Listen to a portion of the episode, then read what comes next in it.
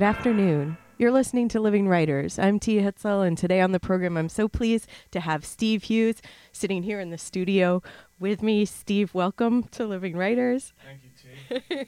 it's good to see you all the way from Detroit. All the way. All the way. um, and we're on the table before us. Um, it's it's it's quite exciting. We've got copies of Stupor, a treasury of true stories um, that that just out this year, and also um, hot off the press, soon to be 2,000 copies of your latest zine, Stupor. That's right. So Yeah. we've got a book artifact and, a, and the actual zine artifact here. That's right. Yeah. This isn't a. This is just a one-off right here. It's not quite ready for for press yet, but And, and that is that the one that Matthew Barney set back sent that's right. to you? Yeah. This is Matthew Barney's issue here. He designed this one. Well, the collaborative issue. That's is they right. all your words. That's And- right. Yeah. We collaborated on it together. Well, before we go any further, Steve, I'm going to read the, the blurb on the back of, of Stupor the book, which is, as you point out within the book itself, a, a really great shape, uh, a long, um, uh, a long uh, square, well, rectangle. Geez, geometry. That's right. It's it's specially shaped to fit on the back of your toilet. it's it seems really great. Do you? Maybe not on the, yeah, because on the bookshelf you'd have to have the specially made bookshelf, so it could. Well, it's stand- about 11 inches tall, so so maybe you know maybe I fit on most bookshelves, but I'm like a it'll dwarf certainly bookshelf. it'll certainly fit on your toilet tank. Right, right. So good to know for that. And here we go, reading the back here. For the last 16 years, Steve Hughes has been listening to people he meets in bars, diners, hardware stores, and job sites talk about their lives. He writes and then publishes the stories they inspire in his zine Stupor. Their stories of infidelity, drunkenness, disappointment, and sometimes dumb luck are told like they're being spoken from the bar stool next to you. As raw as they are real, Stupor, a treasury of true stories, is a collection of 14 issues designed by top artists in a unique collaboration that depicts a place and its people like no other publication of its era. And then the second half of the back cover, um, that's. Do you want to tell us a little bit about that? Um, Sure. Yeah. The to- second half is a um, it's another book cover from another book that I appropriated, and it's um, actually I didn't appropriate it, but when I was putting the book together, I asked Matthew Barney because I was I was working on a project with him at the time, a film project in Detroit, and so I'd I'd asked him if he'd be available maybe to do a blurb for me for the for my book because I was trying to collect blurbs at the time, and he ended up doing a, a full graphic for the back cover that yeah appropriates another book cover, and it's like a um, I guess probably from a mystery novel of some sort or a suspense, some sort of thriller thing. And- President of the United States, absolute corruption, absolute danger, That's right. absolute power. Yeah, and so yeah, then Matthew Barney crosses out stuff and writes over stuff, and at the what it comes down to is that what he says that Stupor cuts the grass, and so, and that's actually kind of what I did for Matthew Barney was cut the grass, in some ways. Is this one of those wink wink? I don't know. I don't know uh, because I mean it actually says right here, you know, like part of what he crossed off was first rate. Hughes cuts everyone's grasp, and so you know, like he crossed off whatever that says, Baldacci. Oh, that must. Oh. That's oh, whoever. That's the writer of the absolute corruption That's whoever got appropriated here. right. And so, Thanks to you. A shout out. A quick shout out. quick shout out to that folk person there, whoever that is. Thank you for not coming after me Yet. yet. Yes. no. And then um, some. Like ex- like in the news, exciting is you just launched um, your Kickstarter project last night. That's right. Yeah, I was trying to get everything ready to launch it yesterday, and I actually pulled it off. So, um, yeah, I've got this new issue coming out, and it is with Matthew Barney doing all of the the artwork for it, and it's uh, it's a 16 page issue. It's got some crazy graphics.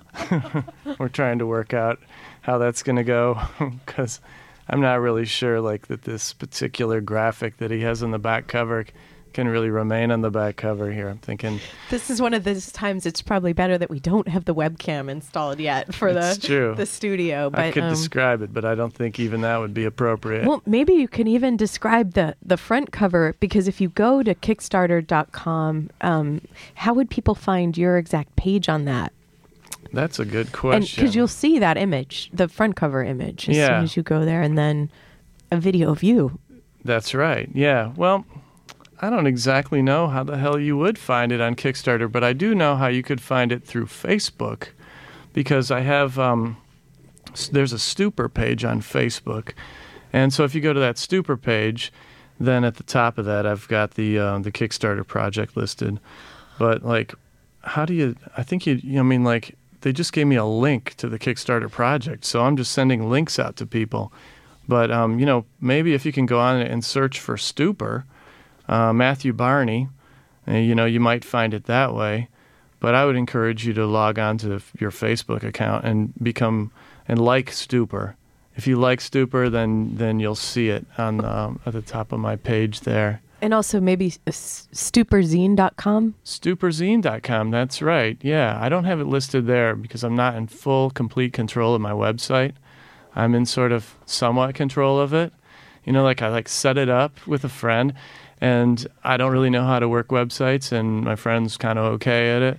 But at the same time, it's like I've got my contact information out there, and um, you know, so like if somebody's looking to find out about Stupor, they can. But it, but also, you know, it's it's one of those things where I really need to make a new website Oh, okay. one Okay. day. Yes. No, You know? I, I I understand that. I'm still struggling to make the whole Living Writers uh, web sta- site and It's have real had project. help. And yeah, it's, It's a lot yes. of work. But so, but then this Kickstarter is actually um, it, there's a time frame to it, right? There's 32 days left, and what it's um the world's largest funding platform for art- artists. Is that the idea? It's a pretty Steve? sweet funding platform. It's a crowdsourced funding platform. Do you know what that is? Or it's like I can say, T, will you give me six dollars for my project? And you could say yes, and then maybe um, 20, 30, 100 people will give me six dollars for my project. But anybody, anywhere with a credit card can pretty much um, help fund my project. And if the project is funded fully, like I need all the money for the project, then I get the money. And that this project is to print It's- these limited edition zines, the 2000 print run That's right. with Matthew Barney and Yeah. you, that your collaboration. yeah, so it's be- just 2200 is all I'm after Oh, for this. And so if I get 2200, then I get to um I get the money and I'll I'm either way I'm I'm afraid I'm running the I'm running it. You know, I'm running the print. I'm going to do it, you know.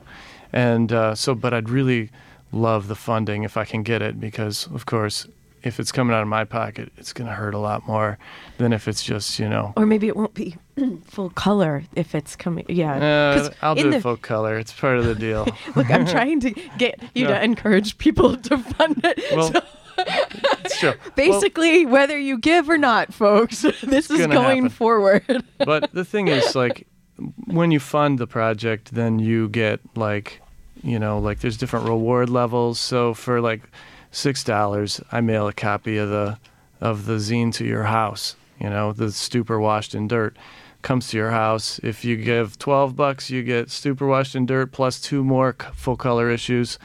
If you give 25 bucks you get the book plus those other issues. 60 bucks you get a t-shirt of the book and the other issues. So it's like and you know everything that you that you donate basically or to the to the campaign you're getting something in you know equal value in return basically You're you're almost like part of the collaboration because it's like part of the community. Like you and Matthew obviously have made the artifact, but you're the people are funding it, like to get it, it is part of, of- the community yeah uh, you know, in the world, sort of. yeah i mean like i've always thought of stupor as like a, a community effort i mean it really is like all the people that that i listen to telling their stories you know they're part of it of course they don't know they're part of it but and then the probably the biggest um, part of the community of the stupor is are the artists that work for me are doing the layouts on the zines so And um, that's relatively a recent component, right? The last few years, Yeah, Steve. last four years I've been, years. or maybe five now. But yeah, Time passes. Yeah. yeah,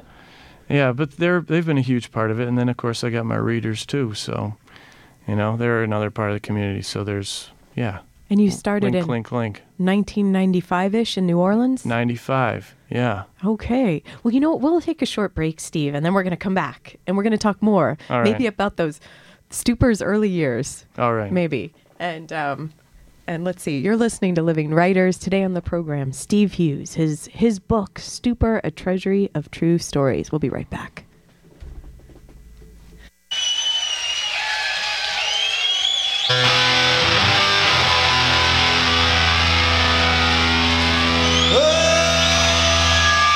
Check one, two, hey.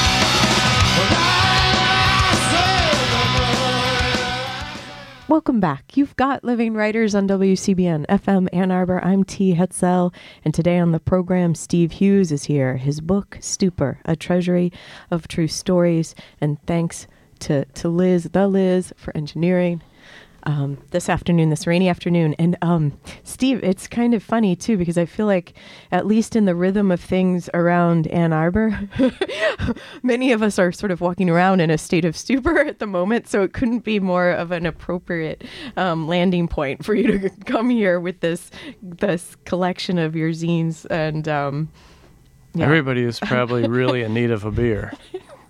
That's my guess. What do you think? exactly. well, maybe I don't know if I should be saying that right now. We'll have to.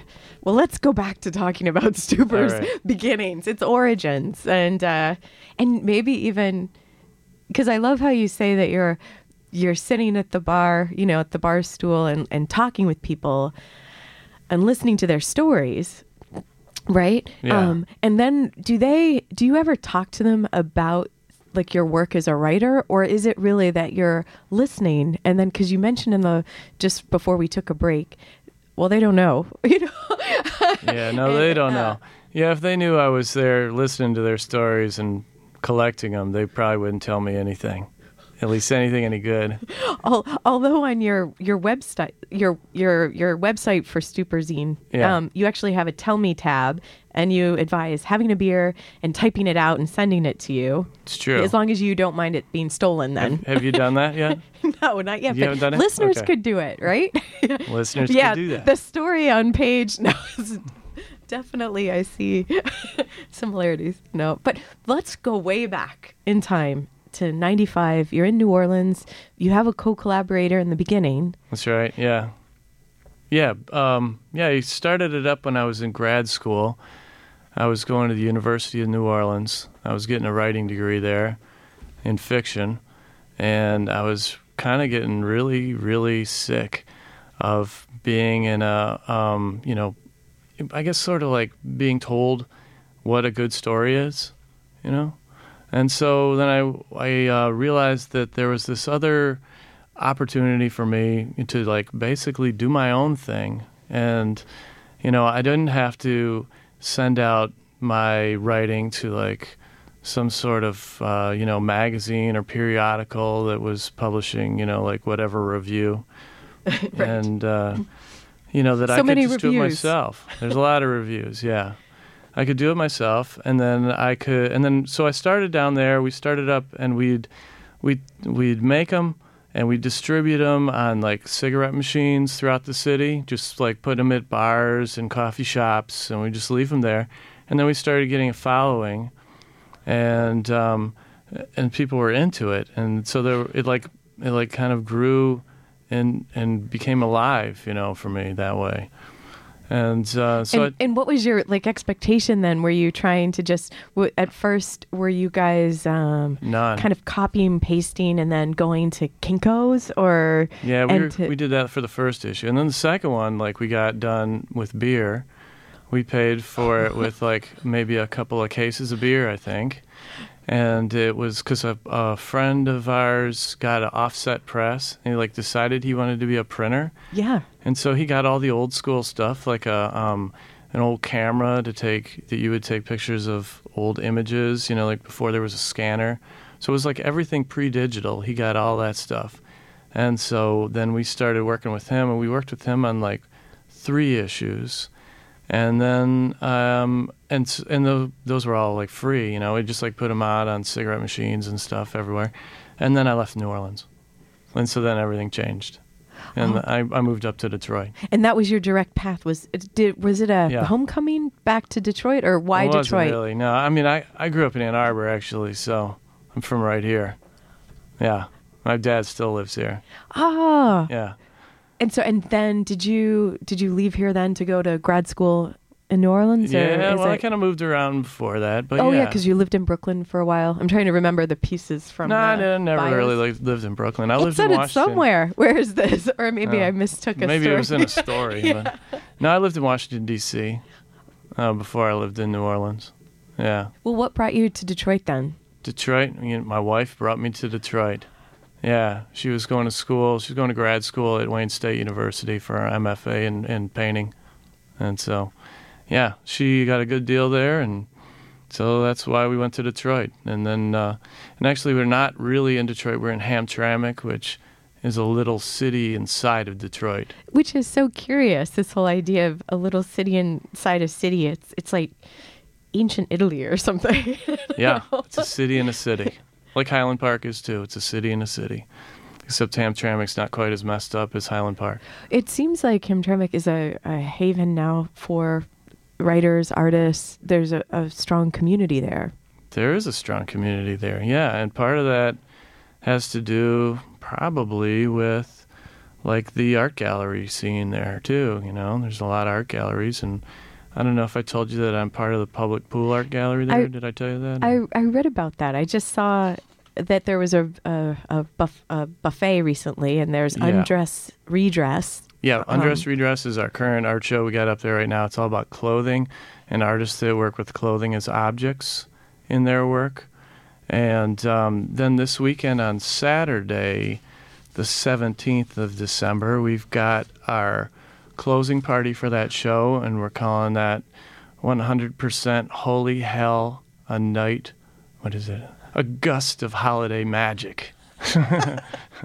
so it's, uh, and basically. I like gust, It's a- especially. It's a big gust.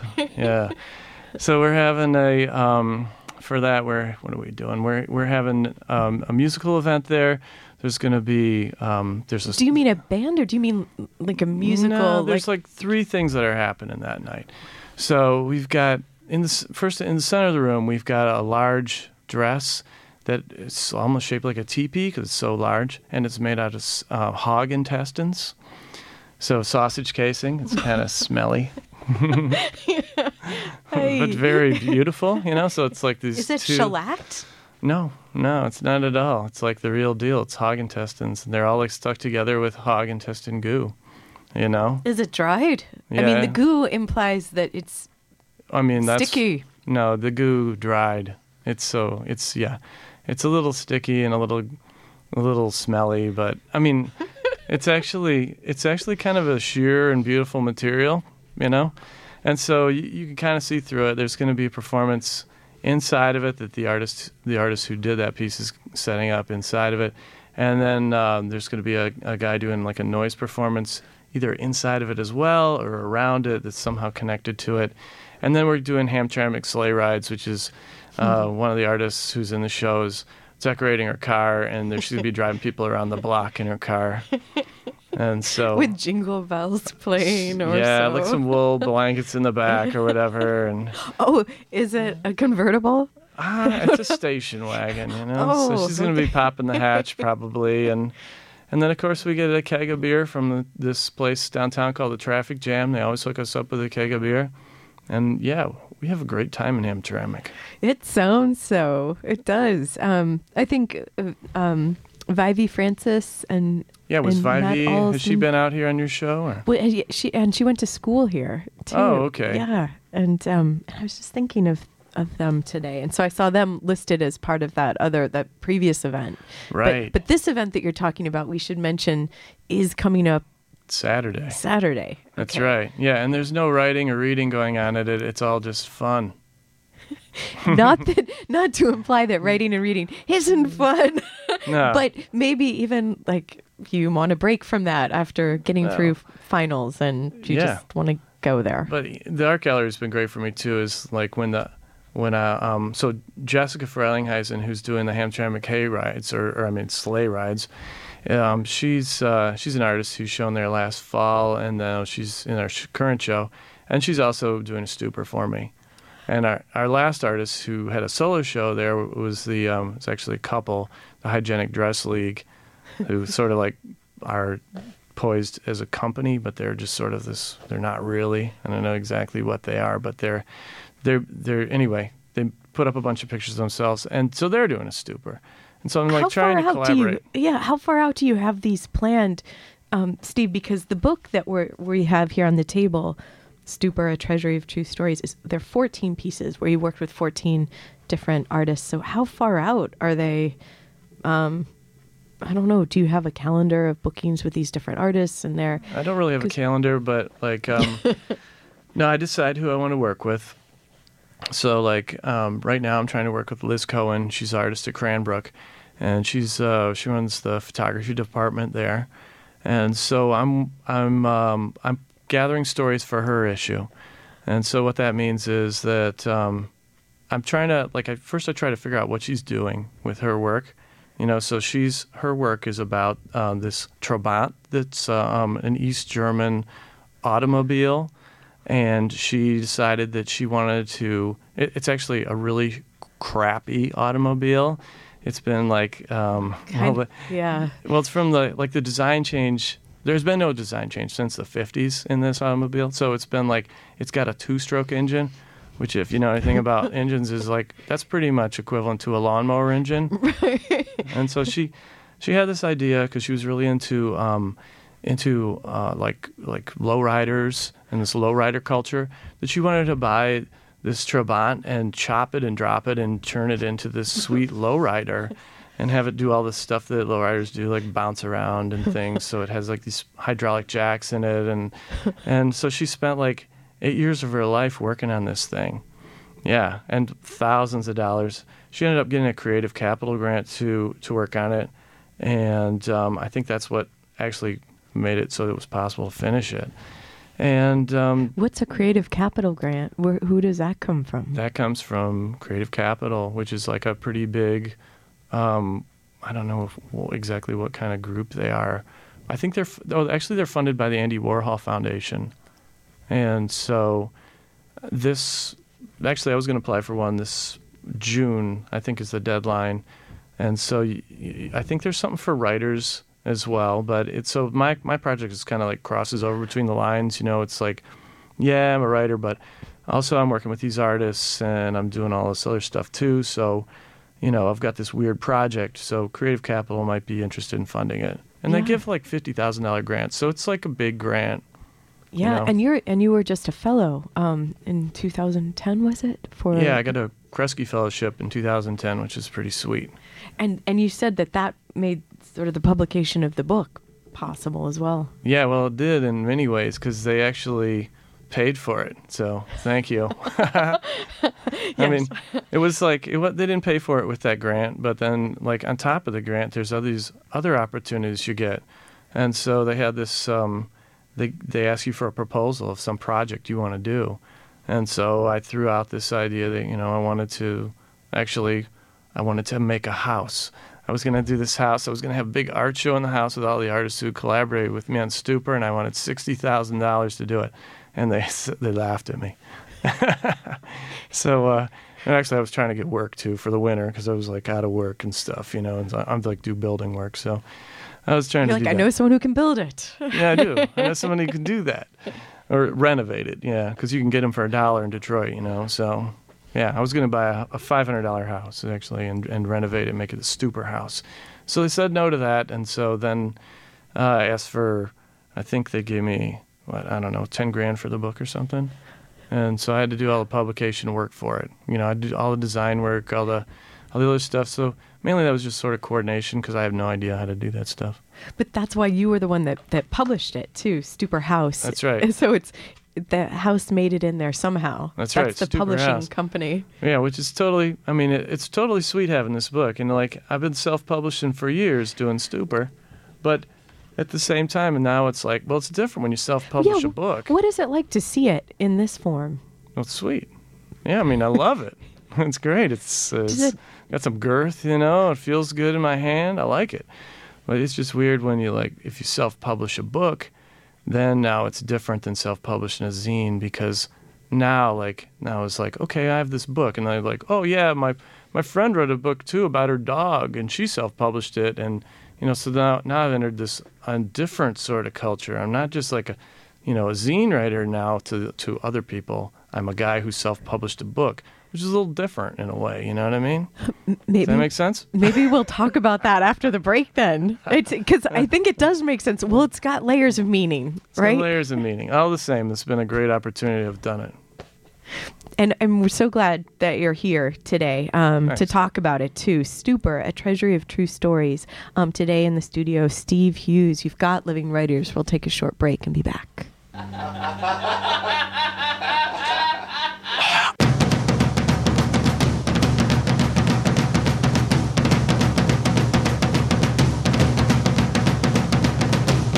How do you do? A kiss on the cheek.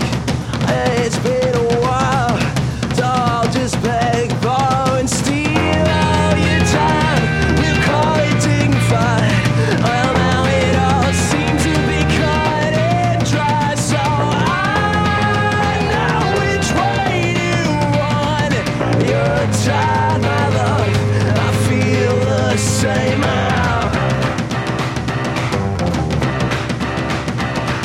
Take it from me.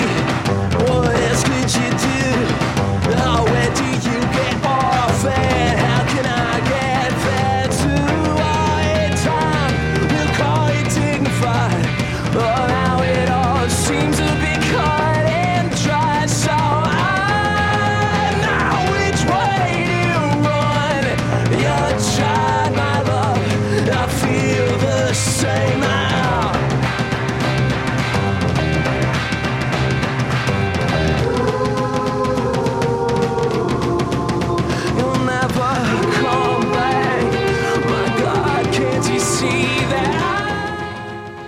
Got Living Writers on WCBN FM Ann Arbor. I'm T. Hetzel, and today uh, on the program, Steve Hughes is here. His book, Stupor, A Treasury of True Stories. And Steve also was the the one who picked out the, the tunes for us today. So, Steve, a few words about the last little number we heard or any of the. Yeah, the last song there is by White Rabbits, and I think I got it. I, actually, it doesn't matter how I got it, but I like that song because at the very beginning there's this cr- kind of weird laugh, and um, it sounds exactly like my friend Tim, who has designed the book cover and who's been like my longtime Stupor collaborator for like before I started just working with one artist. I just worked with Tim all the time, and he lived in New Orleans, and I'd go down and stay at his warehouse, and we'd put stupors together down there, and and hang out and drink beer and stuff. And so, yeah, so he's got a real kind of unique laugh, and like, yeah, it's at the beginning of that song. I don't, that always reminds me of Tim. Plus, I like the song too. I mean, I think it's a great song. It sort of stuck with me. I listen to it over and over again.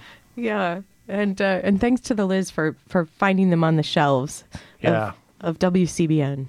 Um, Which it, it was funny to see your surprise that we actually had like the the albums and the CDs. On the, Yeah, I didn't know what to expect. I've been in here like I was in here maybe 20 years ago or something, trying out to be a DJ, and yeah, I I, I think I did that, and then I, I never came back. But I was surprised. Why? I don't know. I was living down on Madison, uh, across from the lumber yard. Yeah, and I was like, I want to I, I want to be a DJ. So, yeah, I came out and and did the made a tape and stuff, and then just never followed up on it. So, oh no, well it's never too late.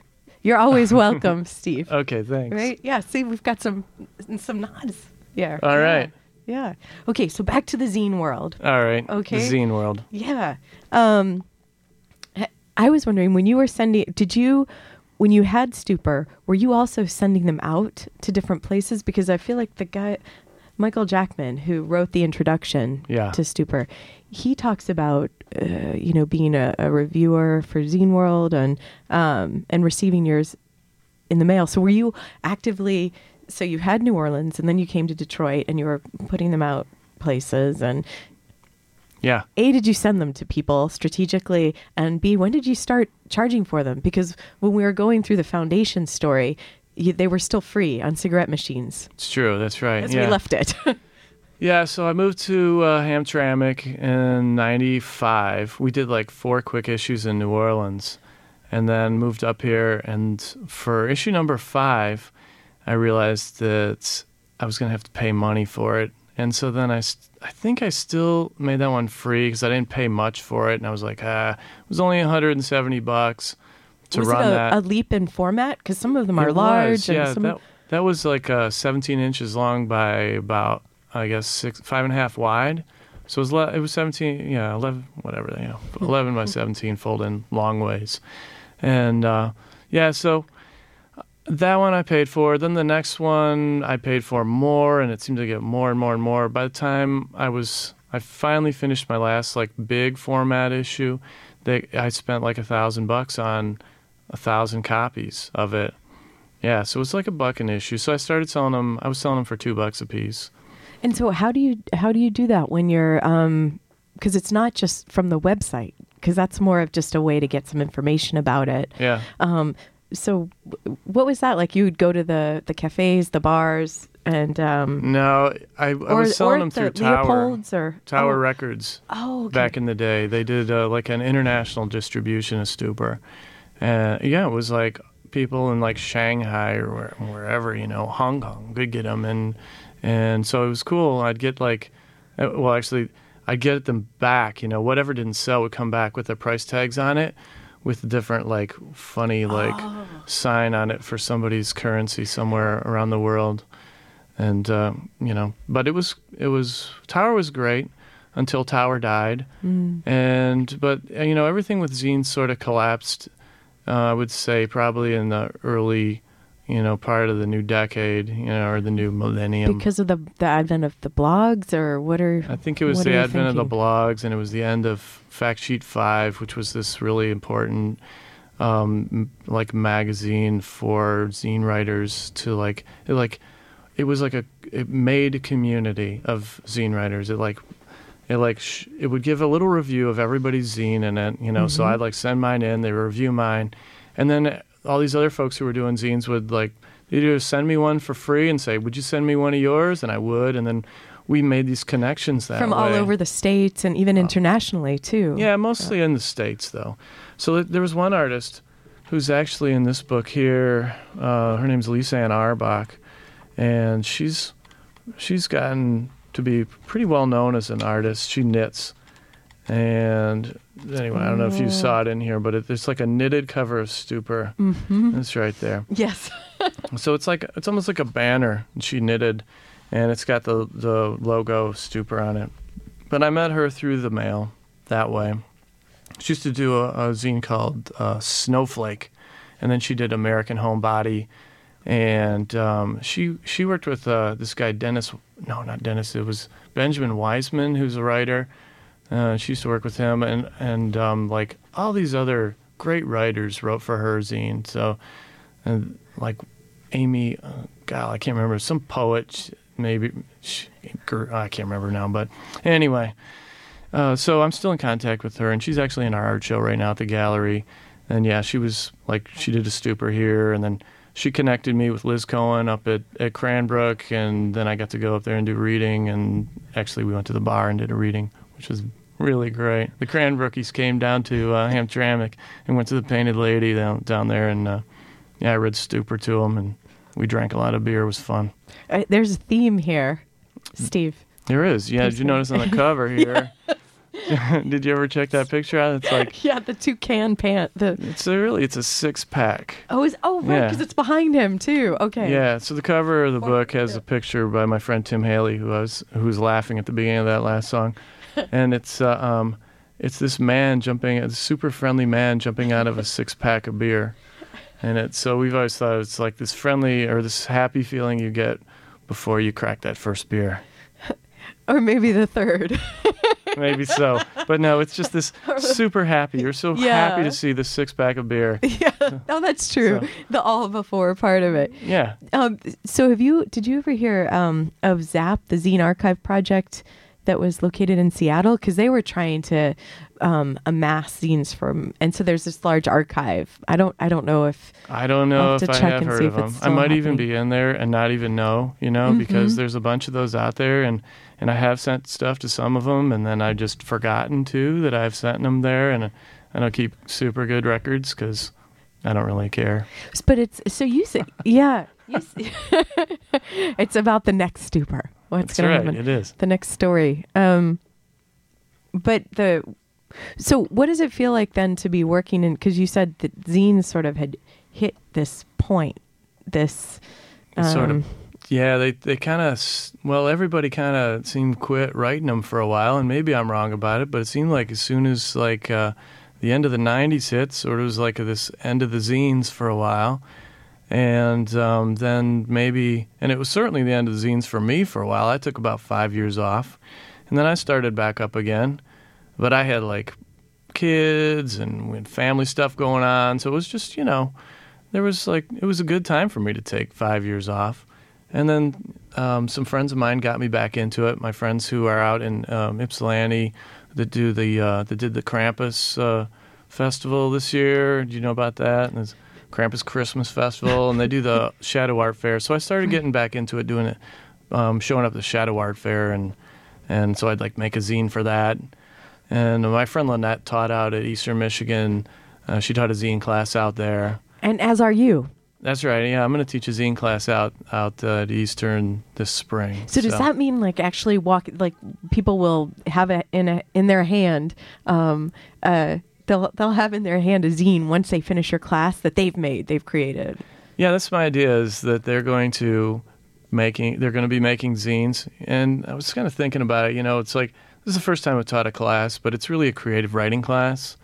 And the end format is, or the end result is, yeah, they have to have zines. You know, they have to have produced zines. So uh, basically, they're going to be. I want them to do whatever they're most comfortable with, but I want them to publish it and print it and distribute it. You know, so you know that's that like changes your audience. You know, when you start doing that stuff, then it's like, oh, you got to like think about who you're writing to. You know, who are you writing to? Then you know, your friends, or are you going to be giving it to like people you strangers? You know, and then what are they going to think about you? You know, think you're a freak, or is that okay? well, maybe it is. You know, so Well, what do you think about blogs then? um, yeah, they got a place in the world for sure.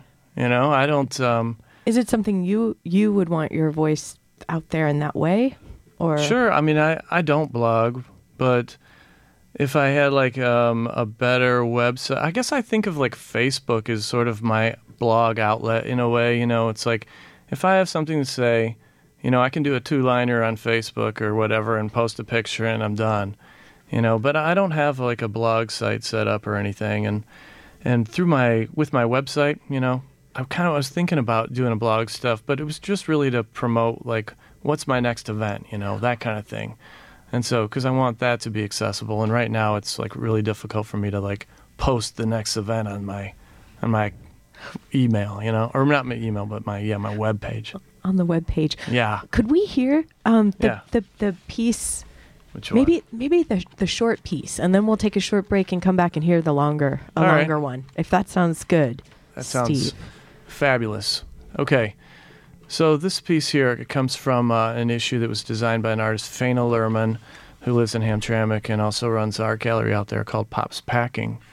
And um, so all the stories in Stupor are anonymous. I only give the, the sex of the teller and the, the, the place where the story is set at the beginning of the story. So this one is told by a male, and it has an incredibly specific setting like no other Stupor story. It is at 305 South Dewey Avenue, Lima, Ohio, near Memorial Hospital, where I was born. Not me, but the teller. Cookie was this girl. She was one of two kids who lived next door. Her real name was Barbara. Larry was the other kid. He always said, What you doing? even to my dad. And he called my dad by his first name, Russ. He was a year younger than me. Those were good days. My mom told me I was going to live forever because of the advances in medical science. We talked a lot about how we were going to live because that was right around the time that Nick died. He got hit by a train. He was delivering linens, like towels and napkins and stuff like that. He was delivering them to the White Dove Tavern, or, well, maybe he was just leaving the White Dove Tavern. But it had something to do with dropping off linens, and something to do with drinking, but everything to do with dying. I was five then, and I went to the funeral home. It was the first time I saw a dead guy. He didn't look the same, that's for sure. And then there's this other guy. His name is Ori Odell. Sounds like Ori Odell, like a cookie, which makes me think of Cookie, who lived next door. Only this dude, Ori, he was driving the coal truck, and he misjudged the train, and the train smashed into his truck so good that it pushed it a whole city block before it finally stopped. It got pushed all the way to where our school was, and that's how I knew it happened. We were out at recess. We heard the sound of the train screeching and crunching and saw sparks as it pushed the truck, and we all stopped climbing and playing and start and stared. It sounded really, really horrible, and it just kept going and going and going for minutes, it seemed. So, that's the way it was. The train killed Oreo Del too. Then we didn't have coal for a couple of days after that. Those were very cold days. Thank you, Steve. Yes. Thank you. We'll take a short break and then we'll be back. Um, you're listening to Living Writers today on the program. Steve Hughes, his book Stupor, A Treasury of True Stories. We'll be back.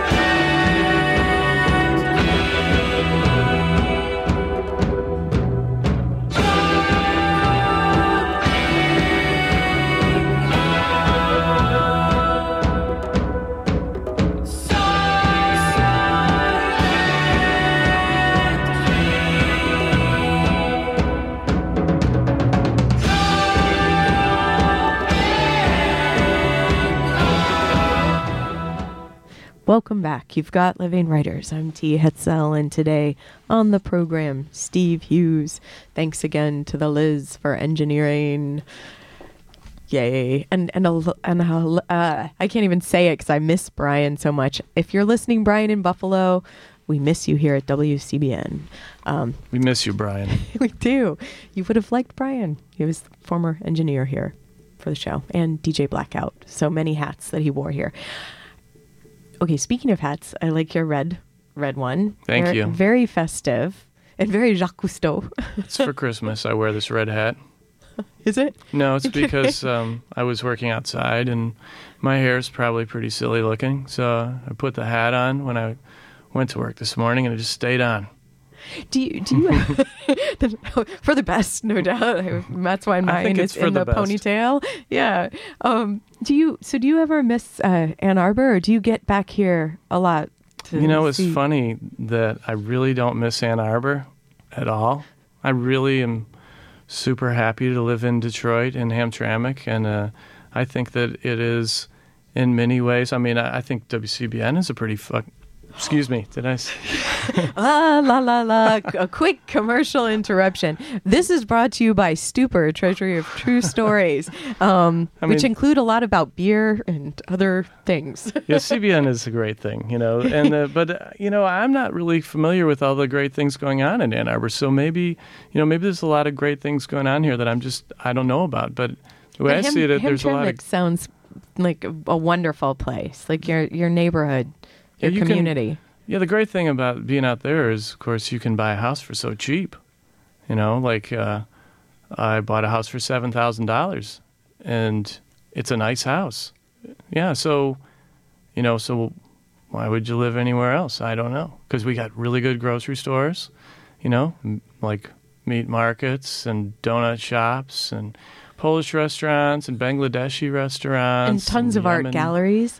Well, we have three good Oh, three. ones. Okay. Yeah, and then we have a like artist community in the north side of town, where just like tons of artists are moving in and buying up the cheap houses, for five hundred bucks.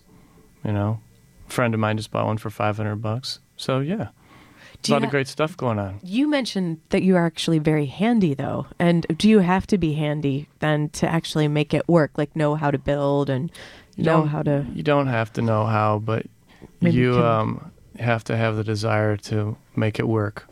You know, and so, you know, I didn't know how to build when I was living in Ann Arbor, but now that I live in Detroit, well, I do.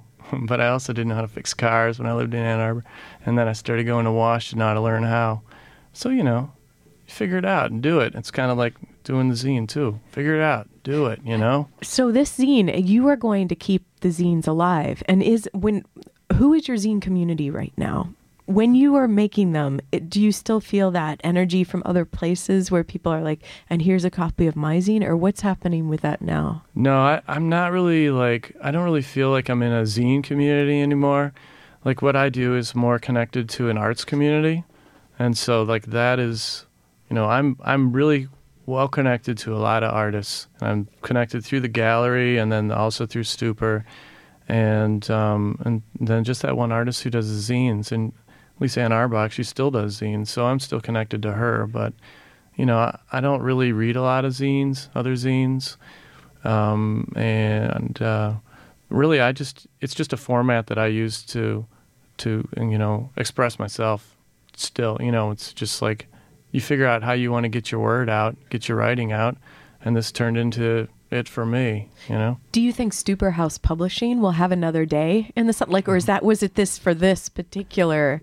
I don't know book. if I'm going to do another book um, on my own or if I'm going to get somebody else to publish it next time. Um, I would, I really do. I mean, you saw like my video. I have a stack of boxes in my office. A tower. a tower. It's pretty substantial. Yeah, and that's what I showed you. There's more under my table and there's under my copy machine. So I've got a lot of boxes of books, and which is also part of the reason for that Kickstarter project. I'm getting rid of books through that. You know, I'm getting the word out. I have a book. Finding Matthew homes. Yeah. Yeah, it needs to find a home. So that's work. So if I could find a publisher for the next one, which I think it'll be easier the next one because um, you know, I'm working with more established artists and I'm I've already got one book I can show them and say, "Hey, look at this," you know. Yeah, so self-publishing, that was sort of a almost it seems like and an it was what had to happen with the zine project and the the ethos like of it, like the spirit of it. But there is that thing that you alluded to earlier when we went to break about sometimes with the self publishing. Then sometimes there's one layer of that where it's like this, you know, this person has self published a book and you are proud of them, but maybe it's not like the. it's totally different in the publishing world, Yeah. in the book publishing world. I was really, I was struggling. no, it totally is because they're like, oh, if you self-publish a book, then they're like, oh, you haven't paid your dues. R- right. You know? It's sort of like there's. You haven't been published in this and this and this. Because you this, haven't been know? vetted by people that might even, like, who are they to say sometimes, right? Who are they? Well, you know, like, but the route I went, okay, so I did my own thing. I did it in Stupor instead of like publishing it through whatever. But now, like, um, I got an email from Lynne Tillman. you familiar with Lynne Tillman? So, okay, so she's a, a fiction writer in, in New York and teaches at Harvard or whatever. And she was on the panel for the Kresge Fellows, you know. So she was one of the people that selected me to be in on the Kresge or get a fellowship. And uh, so she sent me an email and asked me if to send her a story for Fence, which is a pretty well-known literary journal. So, so now I'm going to be in Fence coming up. So it was one of my Stupor stories. So Stupor's going to be in Fence. So I sort of like circumnavigated the normal route, and but I'm still there. Maybe by accident, but I'm still there. Yeah. know? Well, maybe that's I'm how. pleased to be there too. I'm not being a jerk about it. Yeah. Yeah. Or, or no, you know, I'm not like putting my nose in the air. It's good to be there. Right. There's no, but maybe there shouldn't be like, there's no reverse disdain from you, but maybe there shouldn't be any disdain coming the other way ever either. Yeah. Because I think sometimes people, if you can find a way to make it happen and publish it and do it yourself, then that's all the better. Yeah, I mean, in many ways, it's super good to do it yourself because then it's, I mean, no matter what, you've accomplished something. You got something in your hand there. You pass it out to your friends. Maybe they pass it to their friends. Maybe you just like leave it in, you know, on the top of toilets someplace. But somebody's gonna find them and read them. Or cigarette machines or, or And counter power tops. I Yeah. probably have a bigger audience with Stupor than I'll ever have in, with what comes out of Fence. You know, that's my guess. You know, like people people read it, people know it. I don't know what's gonna. I don't actually. I don't know what Fence's readership is, but you know, uh, Probably, as far as literary journals go, probably pretty big. is it pretty big? Yeah. Oh, okay. I have no idea. But- so that's it. Yeah. So congratulations for for that that Yeah, placement thanks. too. Let's hear another. Let's hear another piece. All right. So this is um, from a, a perspective of a female who's um, living in Novi. Every Friday since my divorce, I like to get a treat for me and the girls because, my gosh, let's all take a big breath. We have made it through another week. So I take them to McDonald's for lunch. I usually order McNuggets for the girls and a chicken sandwich for myself. It's sad, but I quit eating red meat because of mad cow disease. But chicken is good because, of course, nobody eats chicken brains. Not even chickens eat chicken brains. In fact, I think they make them without brains now. I just can't imagine getting Alzheimer's or Crane's or Crohn's or crustaceans disease or whatever it is, and then going nuts and having tubes crammed up my nose and my mouth and having needles stuck in my arms dripping sugar water into my blood and having to wear big hospital bibs and slobbering all the time and just getting so messed up that I could barely even wipe my own butt anymore. Damn it. I think it's safe to say that I've wiped my share of butts in this world. If I ever get old and my brain turns to a gray, junky jelly and I can't pay attention to personal hygiene, well, I'm not going to feel bad about having some young nurse clean me up. Hopefully, a nicely groomed, muscular, healthy, Sean Connery type nurse with a broad, hairy chest and tight, round buttocks and thick, thumping veins that rise right out of his arms. I need a man who would be good at doing the real work of the world, wiping butts, that is. That's part of the deal. Nobody signs up to wipe butts, but at some point we all got to do it. But you get so you think nothing of it. It just becomes part of your day, like waking up, like brushing your teeth or putting on deodorant. Front to back, I'd remind him, front to back, just like I remind my girls. Then, after he's got me good, I'll say it again. Only this time, do it with a little more emphasis on the front. Do it like you mean it. Get rid of that floppy, effing wet wipe, Sean Connery. Come on with these those strong, capable fingers. Flip me over. Take me to heaven, for God's sakes. And when you're done, how about we yank out my feeding tube and throw my IV bag out the window and sit on a balcony overlooking the city? And maybe we'll unwrap a couple of juicy Big Macs and enjoy the tangy special sauce, the lettuce, the cheese, the pickles, the onions, and the very soft sesame seed bun. Why not? Once you get to a certain age, it doesn't matter what you do or what you eat. But now it's not like that. Now I've got the kids to think about and an ex husband to hate. I'm not a decrepit old smelly person yet. I'm still full of all sorts of energy. And I'm doing my best to keep everybody safe and keep them happy, even if it kills me. And it may. I just hope if I do go crazy one day that my girls will understand that yes, I did my best. They sh- that should have been good enough. Thank you, Steve. Thanks. Thanks for being on the show today. Absolutely. I loved it. I had a blast. Me too.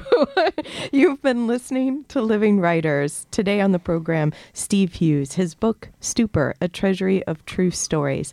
Um, hello, and thank you also to Rachel Harkai for um, connecting Steve and I. Thanks again to the Liz, and thanks to you all for listening. Oh, and don't forget a public pool this Saturday um, in Hamtramck. Thanks. Until next time. Thank you. High five. O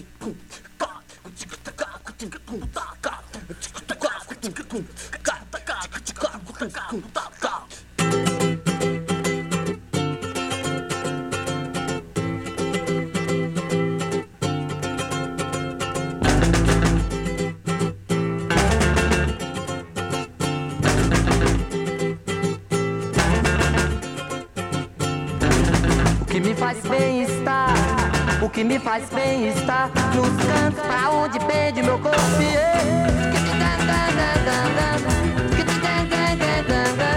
O que me faz bem estar, o que me faz bem estar nos cantos pra onde pende meu corpo.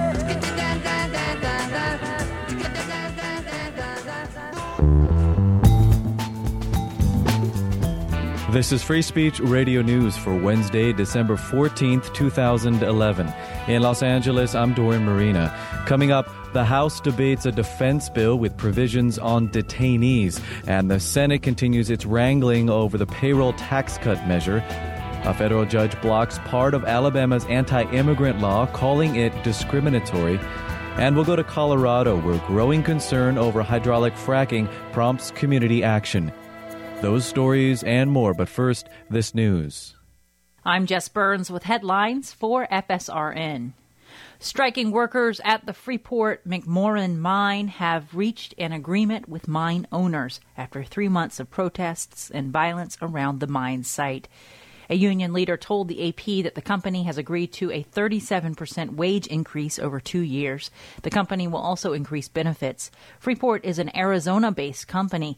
Nine people were killed during the strike, and many blame part of the violence on Indonesian security forces being paid off by the mining company.